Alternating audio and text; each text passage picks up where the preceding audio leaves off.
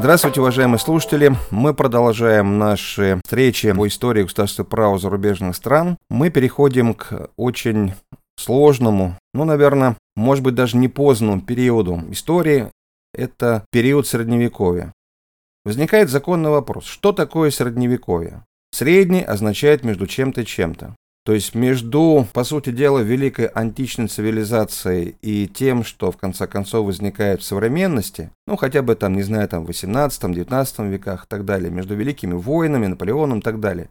Или же это что-то такое, что можно пропустить, что совершенно не похоже на историческое развитие. Так вот, в данном случае мы говорим именно о целой эпохе, которая продолжается достаточно долго. Возникает законный вопрос, когда начинается средневековый период?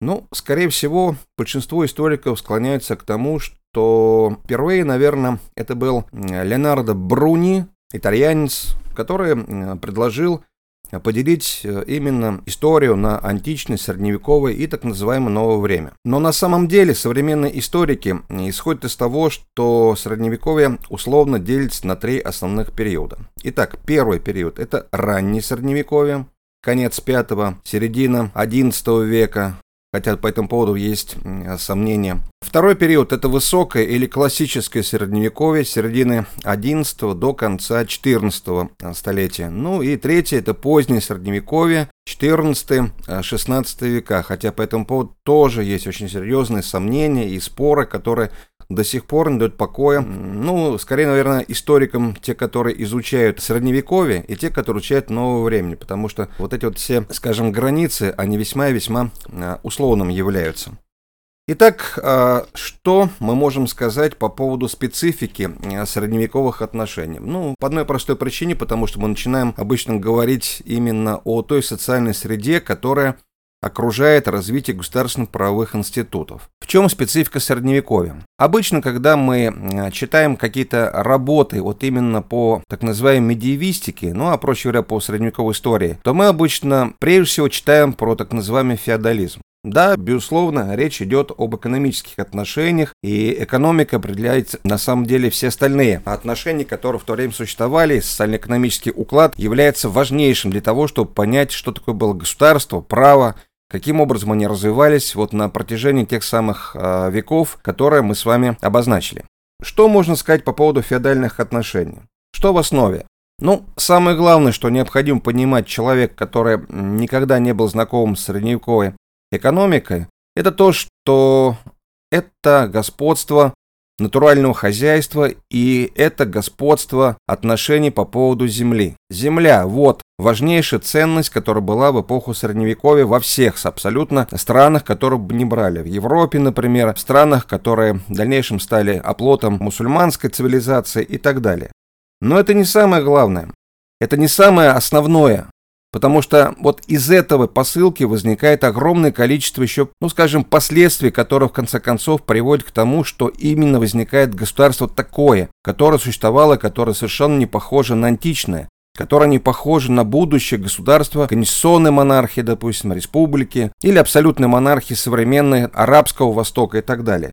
Что мы еще можем сказать по поводу феодальных отношений, которые характеризуют средневековую эпоху, ну, прежде всего, естественно, в Европе? Это господство собственника земли над непосредственным производителем. И именно из-за этого возникают такие очень интересные юридические нюансы, как, допустим, крепостное право. Да, конечно, во всех странах мы не можем сказать, что оно господство очень долгое время, но тем не менее оно же было во всех практически европейских странах. Во-вторых, это сословный характер общества. Ну, прежде всего, то, что это очень серьезная иерархия, очень серьезная корпоративность, то есть замкнутость общества, замкнутость определенных социальных групп. Не потому, что это можно назвать, допустим, античной ксенофобией. Нет, конечно. Это потому, что просто действительно феодальный характер землевладения и эксплуатации приводил к тому, что возникали действительно замкнутые группы, которые очень трудно было разорвать. Государство выражает волю тех самых а, слоев населения, которые имеют господство над землей. Ну и поэтому, естественно, существуют две основные тенденции. С одной стороны, государство, выражая волю землевладельцев, собственникам земли, в конце концов, способствует централизации власти, но с другой стороны, человек, который имеет, ну, по сути дела, землю, это возможность господствовать над теми самыми производителями, он постоянно стремится к независимости. Поэтому здесь мы наблюдаем очень интересную тенденцию к противоборству двух основных, я бы сказал, двух э, трендов, то есть э, централизация и децентрализация. Дальше. Очень важно, что не существует единой правовой системы по одной простой причине, потому что нет единства в управлении собственностью. Поэтому структурированности права то же самое нет. Мы к этому еще вопросу вернемся чуть позднее. Ну и, конечно, очень важным является в данном случае это исключительная роль монотеистической религии, монотеизма, то есть единство, единобожие. Причем это характерно не только для Европы, это характерно для практически того Востока, который в конце концов пытается быть альтернативным центром для образования новых государственно-правовых институтов. Социальная структура очень интересна. Эпоха феодализма в Европе, прежде всего, это период, когда начинается, ну, скажем так, формирование новых совершенно социальных структур.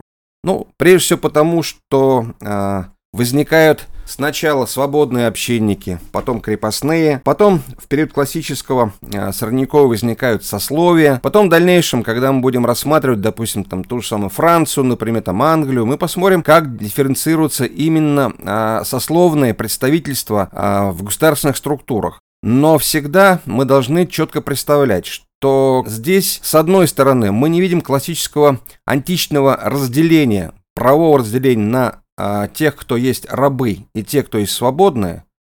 Но, с другой стороны, мы не можем сказать, что все равноправны. И вот когда, например, после периода Средневековья возникает период, когда ну, складывается, скажем так, понятие о конституционных правах человека, о конституциях, то мы не можем себе представить это эволюции вот именно с периодом полного неравноправия период, когда существует пока еще ограниченное равноправие, но оно не понимается как абсолютное и однозначное равноправие. Что такое средневековое государство?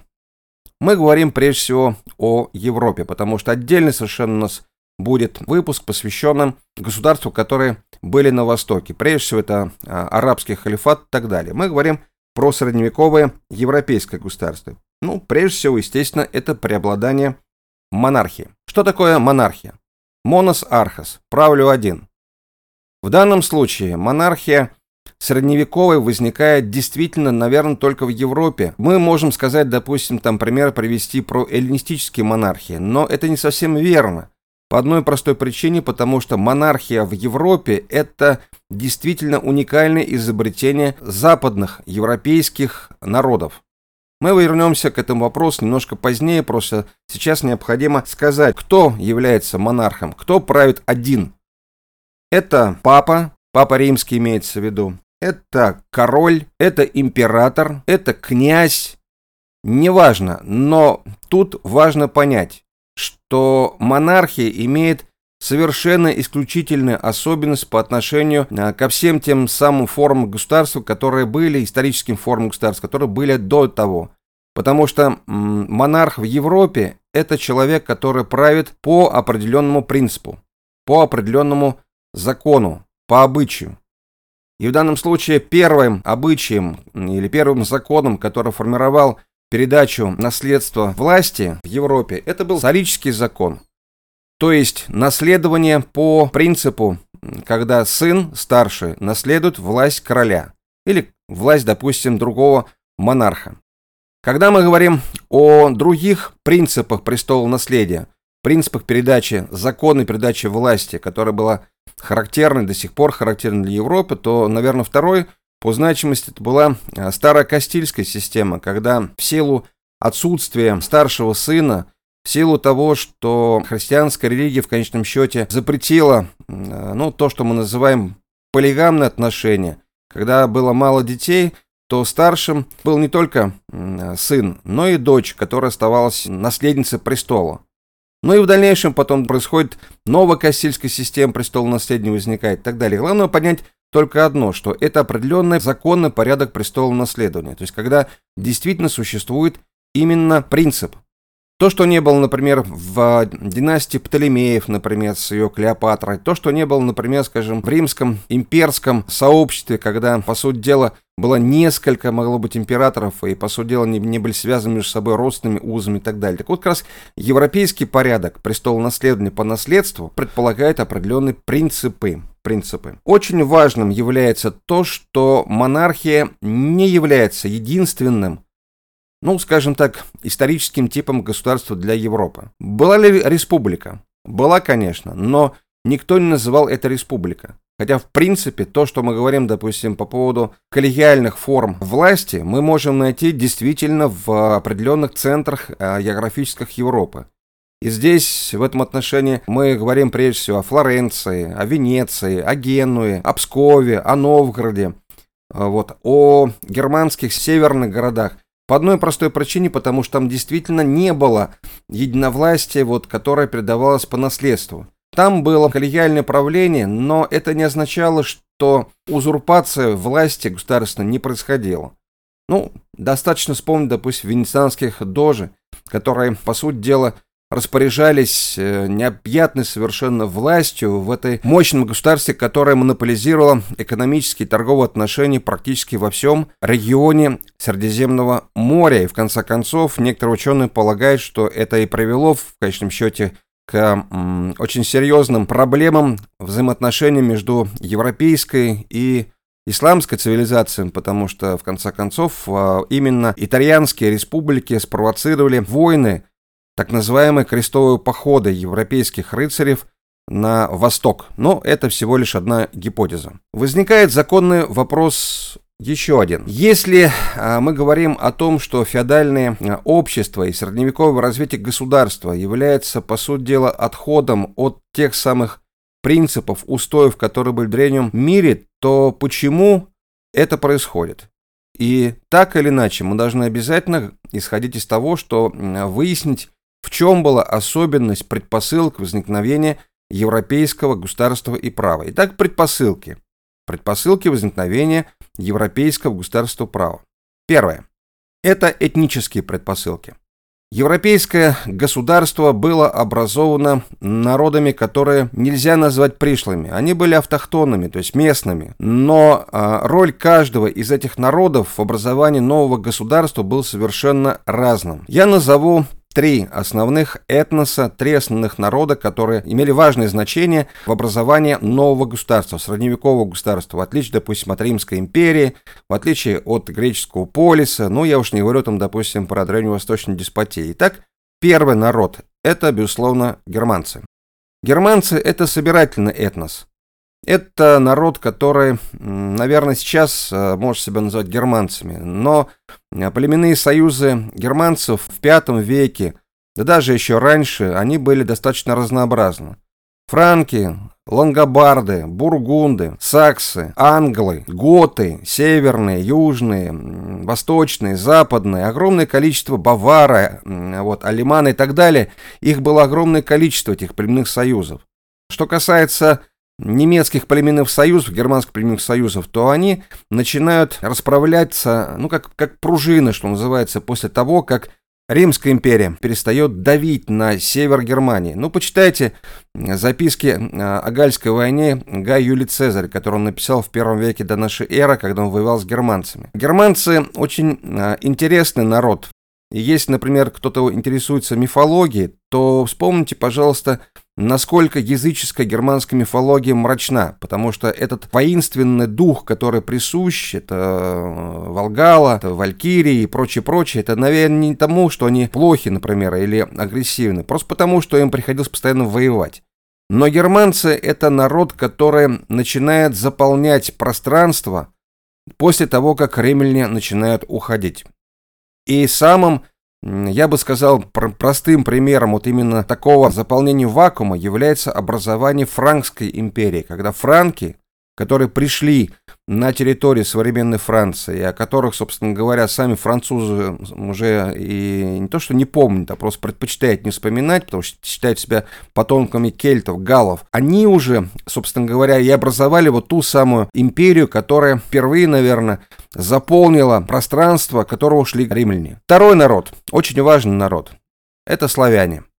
Славяне очень, ну я бы сказал, загадочный народ, который выступал всегда альтернативом германцам э, в плане господства на территории Восточной Европы.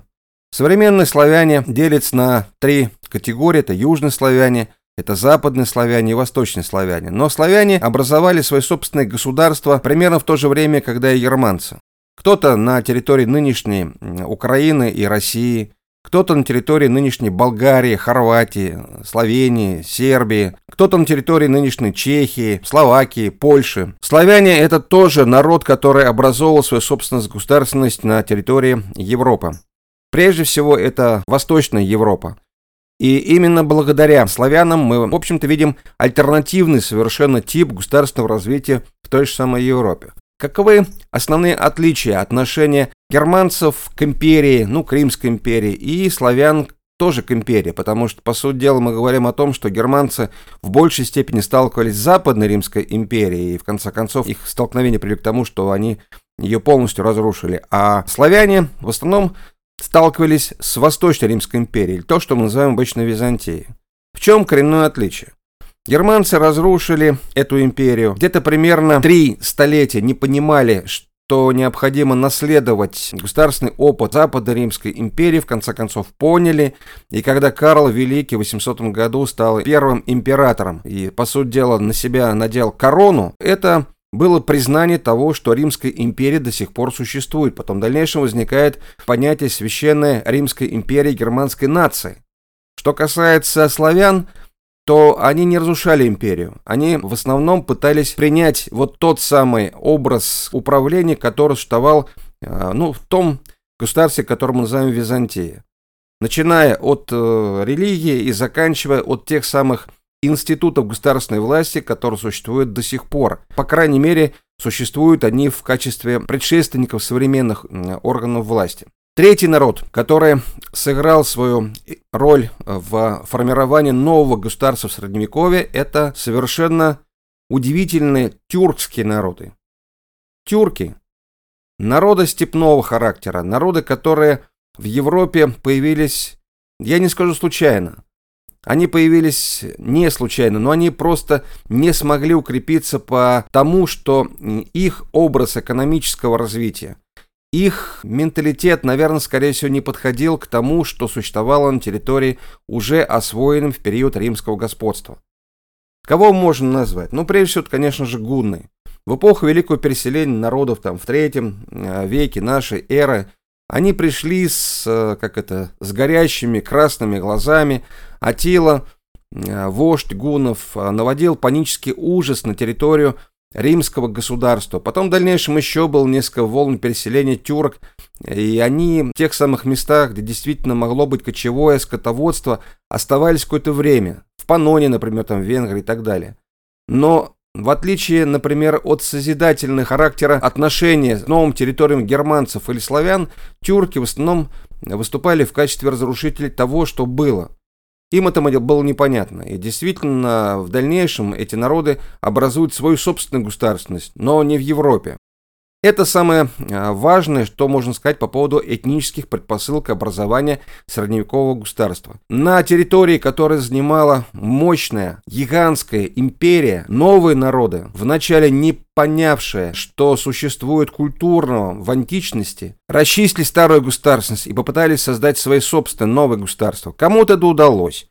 И поэтому возникают так называемые кёнихрайты или королевства германцев, или же княжество, как у славян. Неважно, важно то, что это совершенно новое государство, которое не похоже на то, что было до этого. Итак, это первая группа предпосылок. Я уже говорил, что это этнические предпосылки. Вторая группа предпосылок – образование средневекового государства в Европе. Экономические предпосылки. Суть предельно проста. Германцы, славяне завоевывали новые территории. Территорий, которые были населены народами, не говорящими на их языке. Но особенно характерно для германцев. Это были народы, которые, по сути дела, не понимали новых варваров-завоевателей. И поэтому то, что было уже освоено, земля, собственность, доставалось именно завоевателям. Именно поэтому возникает очень интересное э, представление о том, что если пришел на новую территорию, допустим, э, какое-то племя, ну, условно, скажем так, тех же самых франков, то все то, что э, есть на территории, достается именно завоевателям. В чем здесь очень важный момент? Важный момент в том, что здесь экономические э, предпосылки, экономические условия формирования нового государства, которые не похожи на античные, очень тесно совмещаются с политическими предпосылками, с политическими условиями. Кто является завоевателем? Племя приходит вслед за военным вождем, по-немецки «кёниг», вслед за ним или «кнес», «князь», вслед за ним приходит дружина или же войско. И здесь есть принцип, на основе которого зиждется феодальное отношение. Земля за службу. Земля за службу. Служба за землю. То есть, проще говоря, военный вождь. Кёниг по-немецки Сначала это действительно вождь, потом в дальнейшем это будет король, кинг и так далее. Он имеет возможность платить, ну, если так можно выразиться, конечно, землей за то, что у него постоянно есть войско, с помощью которого он будет иметь свое собственное господство, доминирование над окружающей территорией и защищать свое собственное племя, которое он провел на эту новую территорию. Это очень важный элемент, который приводит в конце концов к формированию совершенно нового государства. В дальнейшем мы потом будем говорить о том, что это возникает вассальное отношение, возникает отношение между э, сеньором и человеком, который готов ему отдаться под покровительство для того, чтобы служить за землю, и который в конце концов получает покровительство от этого человека, от короля, например, там, допустим, там, от того же самого герцога, графа и прочее, прочее. Но первоначально вот этот самый принцип земля за службу, служба за землю – это есть особенность европейского феодализма, который приводит к особенности, в конце концов, и государственности в Европе. То, что мы не можем находить ни в Древнем Востоке, ни в античной Греции, ни в Риме, ни в мусульманском Востоке, ни в Китае и так далее. Это только характерна черта именно Европы. Причем если мы, допустим, говорим про Западную Европу, то здесь это проявляется в классическом виде. Если мы говорим, допустим, про Восточную Европу, ну, прежде всего, допустим, про Россию, про Русь, то здесь ученые еще в XIX веке, ну, допустим, Пресняков, спорили о том, что были ли на самом деле именно такие отношения феодальные э, между сеньором и вассалом, как, допустим, в Западной Европе. Это сложный вопрос, и поэтому мы его здесь, конечно, затрагивать не будем. Что еще можно сказать по поводу предпосылок образования нового совершенно государства? Ну, прежде всего, конечно же, еще один момент, который необходимо а, заметить, это культурные предпосылки. Что здесь а, на первое место мы можем поставить? Безусловно, это религия. Средневековый европейский мир, если мы говорим про межгосударственные отношения и вообще государственное единство, это мир, который проникнут именно религиозным единством. Будь то католическая религия э, Западной Европы, будь то православие для Восточной Европы, если мы говорим, те самые страны, которые находятся и находились за пределами той же самой Польши, например, или Чехии. Так вот, возникает э, вопрос, каким образом религия повлияла на развитие государственности ну, прежде всего, Западной Европы, потому что по поводу славян и по поводу Византии у нас еще будет отдельный совершенно подкаст. Германцы в период завоевания вакуумных территорий а, Римской империи, Западной Римской империи, не понимали сути вот того, что происходило в отношении монотеизма в самой этой самой империи, то есть католичества так называемого. Ну, не так называем, так оно в принципе есть. Дело в том, что германцы не разрушили церковь, они разрушили государственность. И в конце концов, вот это вот самое а, церковное проникновение, католическое проникновение в а, глубь общества, тем более, что а, те же самые галлы, например, кельты, которых завоевали германцы, они были католиками.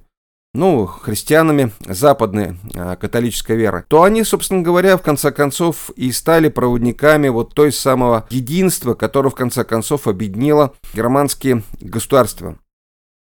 Ну, примером, допустим, может быть принятие э, Хлодвигом э, из рода Мировеев династии, которая, в конце концов, сделала государствообразующим э, Франкскую империю в дальнейшем, когда оно стало уже империей Карла Великого в 800 году и э, христианизация западных, прежде всего, народов, оно привело к тому, что действительно формируется некое единство, не просто международное единство, но единство, которое позволяет образовать на основе общего идеологического какого-то, наверное, принципа тех э, народов, которые говорят не только на германский язык, а в одно государство образованное сообщество. Ну, наверное, что-то наподобие было тогда, когда великий князь э, Владимир крестился и крестил свою дружину, и потом в дальнейшем была крещена Русь. Вот это основные предпосылки, которые приводят к образованию совершенно нового государства. Я сказал, что основной формой государственного или исторического, наверное, государства в этот период в Европе – является монархия. Поэтому здесь мы не будем отступать от э, классической схемы и дадим так называемую четырехэтапную схему или четырехэтапную периодизацию развития европейской средневековой монархии. Но ну, потом в дальнейшем, если у нас будет возможность, дополнительный э, подкаст мы специально создадим именно по поводу публик итальянских, потому что это отдельный совершенно разговор, а не совсем он вкладывается вот в такую ну, схему, которая касается учебного курса. Итак, какие существуют основные этапы развития европейской средневековой монархии? Первый этап – это ранняя феодальная монархия. В данном случае речь идет о том, что так называемые темные века э, европейской истории по-разному у всех э, периодизация можно складываться, но тем не менее ранняя феодальная монархия – предполагает пока еще не развитость вот тех самых феодальных отношений, о которых я уже говорил. Второй этап – это сеньориальная монархия. На мой взгляд, это классическая э, европейская средневековая монархия просто потому, что именно здесь возникает вот та вся палитра отношений между феодалами и крестьянами, между сеньорами и вассалами. Возникает вассальная тема зависимости. Возникает вот эта та самая парадоксальная ситуация, когда с одной стороны есть тенденция к централизации, и когда государственность в лице короля пытается подчинить своему влиянию всех своих вассалов, а с другой стороны это независимость и анархия тех самых феодалов, вассалов, которые, по сути дела, в своих собственных вотчинах, в своих собственных сеньориях руководят всем. Когда э, мы будем э, с вами говорить о, допустим, Франции, это классический пример, там можно очень хорошо посмотреть вот именно на историческом опыте. Здесь необходимо просто это зафиксировать. Третий период. Сословно-представительная монархия. Сословие корпорации, которые возникают в силу определенных э, исторических особенностей, происхождения, профессиональных особенностей. Это может быть купеческая гильдия, это может быть, допустим, аристократия, это может быть цех ремесленный. Но сам по себе факт сословно-представительной монархии, он означает, что всегда возникают определенные структуры власти, которые выражают определенные интересы определенных этих замкнутых сословных групп.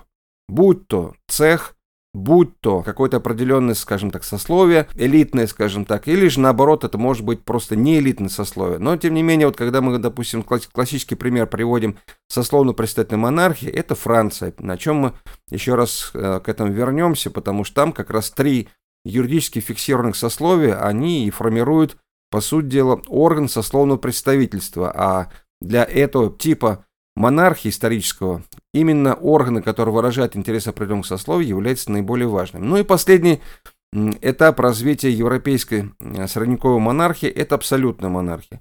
Некоторые считают, что абсолютная монархия или абсолютизм – это есть э, как такой своеобразный ну, переходный период или мостик для того, чтобы говорить уже о формировании регулярного государства. Многие считают, что, например, Э, средневековое европейское государство – это государство, в котором господствует частный интерес прежде всего. Абсолютная монархия – это полное подавление вот именно э, стороны государственной власти всех основных каких-то ну, проявлений э, сепаратизма на местах. Ну, может быть. Абсолютная монархия, скорее всего, действительно это попытка или прелюдия к тому, чтобы формировалось современное государство, государство конституционного типа. Ну, когда, опять же, мы говорим про абсолютную монархию, то мы говорим прежде всего об опыте Франции. Но абсолютизм везде по-разному проявлялся. Французский абсолютизм не похож на английский абсолютизм. Тем более не похож на абсолютизм, который стал, допустим, в Пруссии или же в Австро-Венгрии. Наверное, все-таки более интересно будет посмотреть вот именно эволюцию этих самых а, форм европейского средневекового государства на конкретных совершенно примерах конкретных государств, о чем, собственно, мы и будем говорить в следующих наших выпусках. Спасибо за внимание. До встречи.